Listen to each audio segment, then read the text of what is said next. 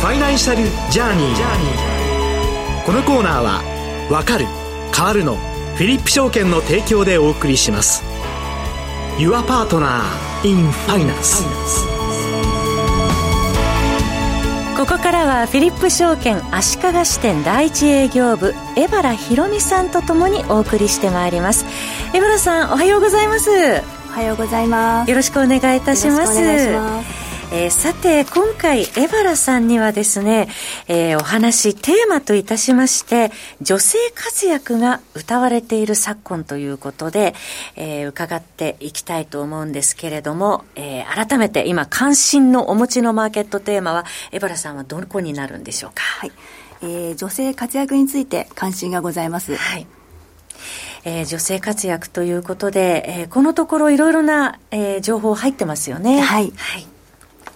えー、江原さん、岸田総理が、まあ、6月、女性活躍、えー、男女共同参画の重点方針をまとめたというところなんですが、そのあたりから伺ってよろしいですか？はい。えー、岸田総理は6月、女性活躍、男女共同参画の重点方針、女性版骨太の方針2023を取りまとめ、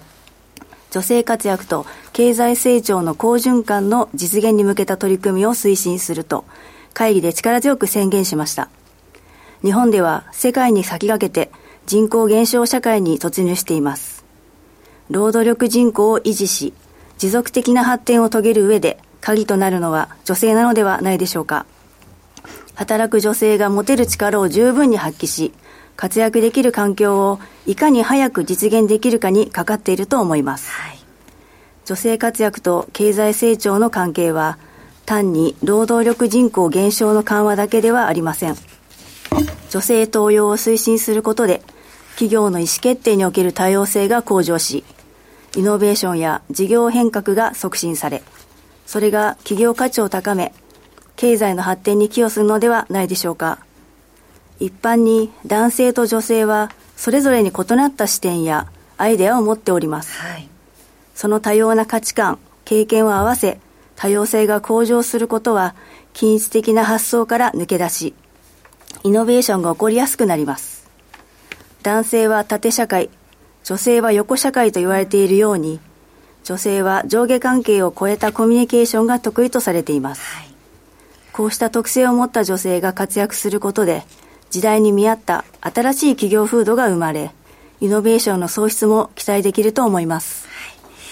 えー、女性が活躍している企業はよくマーケットでもなでしこ銘柄として知られてますよね。はい。はい、なでしこ銘柄は女性活躍推進に関して優れた取り組みを実施する企業を東京証券取引所と経済産業省が選定する制度です。はい、東京証券取引所の全上場企業を対象にした女性活躍度調査の回答をもとに一業種一社を基本として、毎年度、なでしこ銘柄企業を選定します。中長期の企業価値向上を重視する投資家に向けて、魅力的な投資先として紹介することにより、選定企業の株価の上昇を図り、結果として多くの企業に対して、女性活躍推進への取り組みや情報開示を促すことを狙いとしています。株式市場でも女性活躍を推進する経営が企業成長のポイントと見る向きが強くなってきているんだと思います。はい、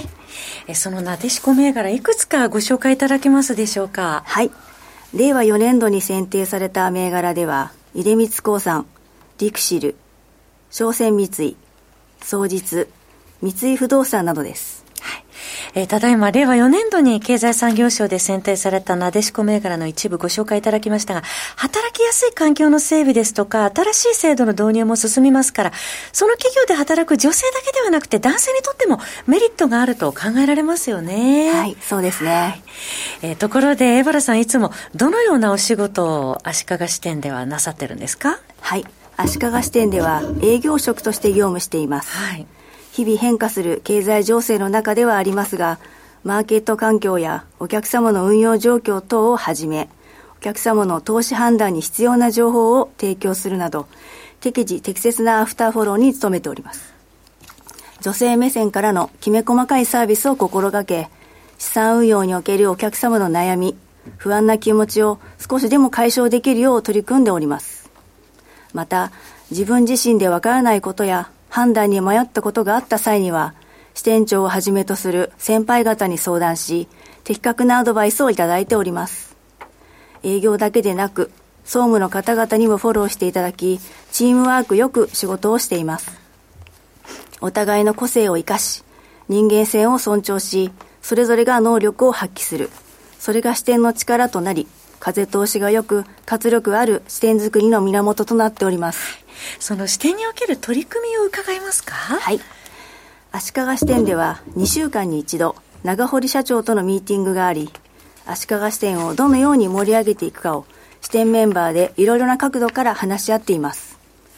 お客様の要望も取り入れながらの少人数でのセミナーなどを計画しています。今までに個別相続相談会や新 nisa のセミナーなどを開催しました。また、ミーティングの中で現在行っています新規講座紹介キャンペーンを提案し、社長以下の賛同を得て実施することができました。私の考えも取り入れることができたのは大変嬉しく思っています。誰もが発言し考えを話す機会があるというのはとても風通しが良く、また働きやすさにつながると思います。現在も新しいセミナーやキャンペーンを計画中です。そうなんですね。はい。地域貢献も積極的になさってるそうですね。はい。地域に根ざした取り組みとして、11月に足利市で開催される足利高氏港マラソンへの参加をフィリップ証券として予定しております。うん、私自身もランナーとして参加する予定です。そうなんですね。はい。運動公園からスタートし、市内を回るコースとなっております。今までに2回ほど参加したことがあるのですが、走っている途中で沿道の方々から声援をいただくことも多いです。担当のお客様も沿道におられ、声をかけてもらいました。楽しそうですね。皆さんもぜひご参加ください。はい、え最後にリスナーの方にメッセージがあればお願いします。はい、お金は命の次に大切だと言われております。そのお金を扱う仕事をする上で、お客様にとって何が最良なのかを考え、お客様の安定的な資産形成の実現に努めています。お客様のニーズに合わせて最適な商品、サービスの提供にも努め、困った時にいつでもご相談していただけるよう、お客様のわからないをわかるに変え、投資の楽しさを知り、参加していただけるよう、自分自身も常にアップデートし、お客様の良きパートナーとして、共に未来を築いていきたいと考えております。えー、今日はエバラさんに女性活躍をテーマにですね、お話を伺ってまいりました。エバラさんどうもありがとうございました。ありがとうございました。それではここでフィリップ証券からのお知らせです。フィリップ証券では新規に口座開設されたお客様、お客様にご紹介いただいたご家族、ご友人がキャンペーン期間中に新規で証券口座を開設、かつキャンペーン対象商品、当社指定の投資信託50万円以上、また日本株式、米国株式100万円以上をお買い付けいただけると、初回に限ってご紹介者様、ご紹介された方、新規で口座を作られた方、それぞれに平屋商品券1000円分をプレゼントするキャンペーンを行っています。詳しくはフィリップ証券ホームページへ。フィリップ証券が提供する金融商品は、投資元本以上の損失が生じる恐れがあるものを含みます。契約締結前交付書面、または目論見書をよくご理解の上お取引ください。フィリップ証券株式会社金融商品取引業者関東財務局長金賞第127号。以上、フィリップ証券からのお知らせでした。お知らせの後はもうお一方ゲストをお迎えしてお送りします。フィリップ証券はわかる変わるをブランドコンセプトに、投資のことがわかる、分かって参加する楽しさを皆様へお伝えしています。いつでもお客様の良きパートナーとして、対面営業、オンライン、法人営業、上場支援など、お客様に合ったご提案が可能です。多様な投資商品が登場する現代社会。投資がわかると意識が変わる。意識が変わると世界が変わる。Your Partner in Finance フィリップ証券。詳しくはファイナンシャルジャーニーコーナーサイトのバナーをクリック。当社が提供する金融商品は、価格、金利水準、為替等の変動や、発行者等の信用状況等の悪化等により、投資元本以上の損失が生じる恐れがあるものを含みます。契約締結前交付書面、または、目論見書をよくご理解の上お取引ください。フィリップ証券株式会社金融商品取引業者関東財務局長金賞第127号さて、ここからは、エコノミストでブリックス経済研究所代表、門倉隆さんにお話を伺ってまいります。門倉さんとお電話がつながっています。門倉さん、おはようございます。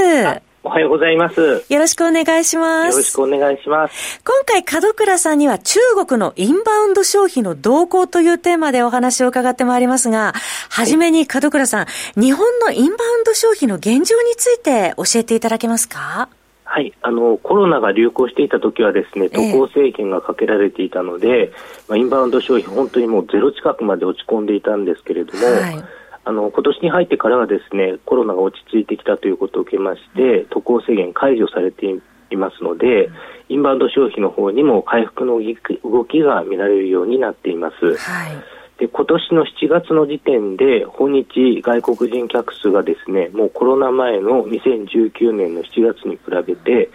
8割ぐらいのところまで戻ってきています。はいで地域別に見るとですね、まあ、韓国ですとか東南アジアといったアジア地域からの訪日客数の増加が顕著になっていまして、それからのアメリカですとかカナダの訪日客数はもうすでにですねコロナ前の水準まで、えー、戻ってコロナ前の水準を超えるところまで回復しています。もうかなり回復してきているんですがその後中国からの観光客って増えてきているんでしょうか？はい、あの中国人観光客についてはですねこれまであの中国政府の方が日本への団体旅行を禁止する措置を取っておりましたので、はい、まあ、7月まではですねあの低迷していた、まあ、大幅な回復は見られなかったということなんですけれどもただあの8月の10日にですね、えー、政府の方がの団体旅行を解禁しましたのでこれからというところで見ますと激減していた中国からのインバウンド消費急拡大してくるのではないかなというふうに見ています。うんで為替レートの方も今、かなりのまあ円安水準となっておりますので、はい、まあ、インバウンド消費拡大しやすい状況なのかなというふうに見ています。円安メリットもありますよね、その中国のインバウンド消費の中身なんですが、コロナ流行前と現在で何か変化は見られますか、はいそうですね。あのコロナ流行前はですねあの、爆買いという言葉ありました通りですね、えー、物の消費がこう中心であったんですけれども、コロナ後はですね、ものよりもどちらかというと、こと消費の方に関心が移ってきています。はい、まあ、こと消費っていうのは体験ですとか経験を重視する消費なんですけれども、まあ、美味しい日本食を食べてみたいですとか、あとあのアニメ漫画のスラムダンクで登場した江ノ電のですね、踏切などこう人気アニメの舞台となった聖地を訪れてみたい、まあ、こういった体験を重視する消費が今増えてきています。はい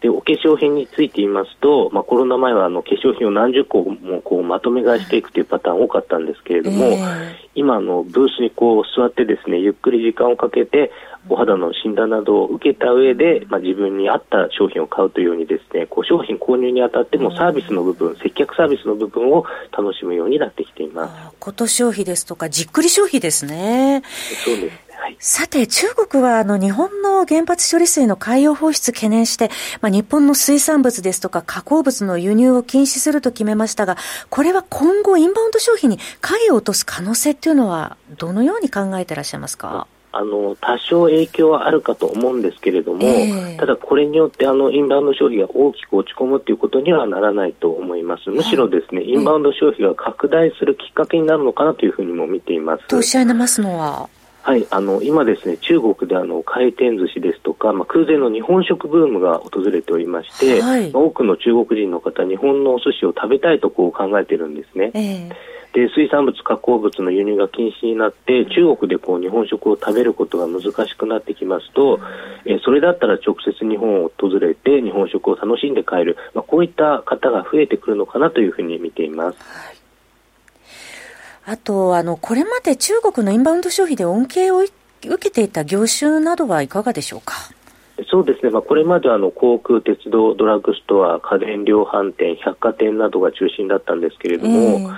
今、物消費からこと消費に少しずつ移ってきていますので、はい、まあ、今後についてはサービス業ですとか、エンターテインメント業、飲食などの業種までこう恩恵広がっていくのかなというふうに見ています。えー、一方で中国のインバウンド消費について懸念材料はございますか？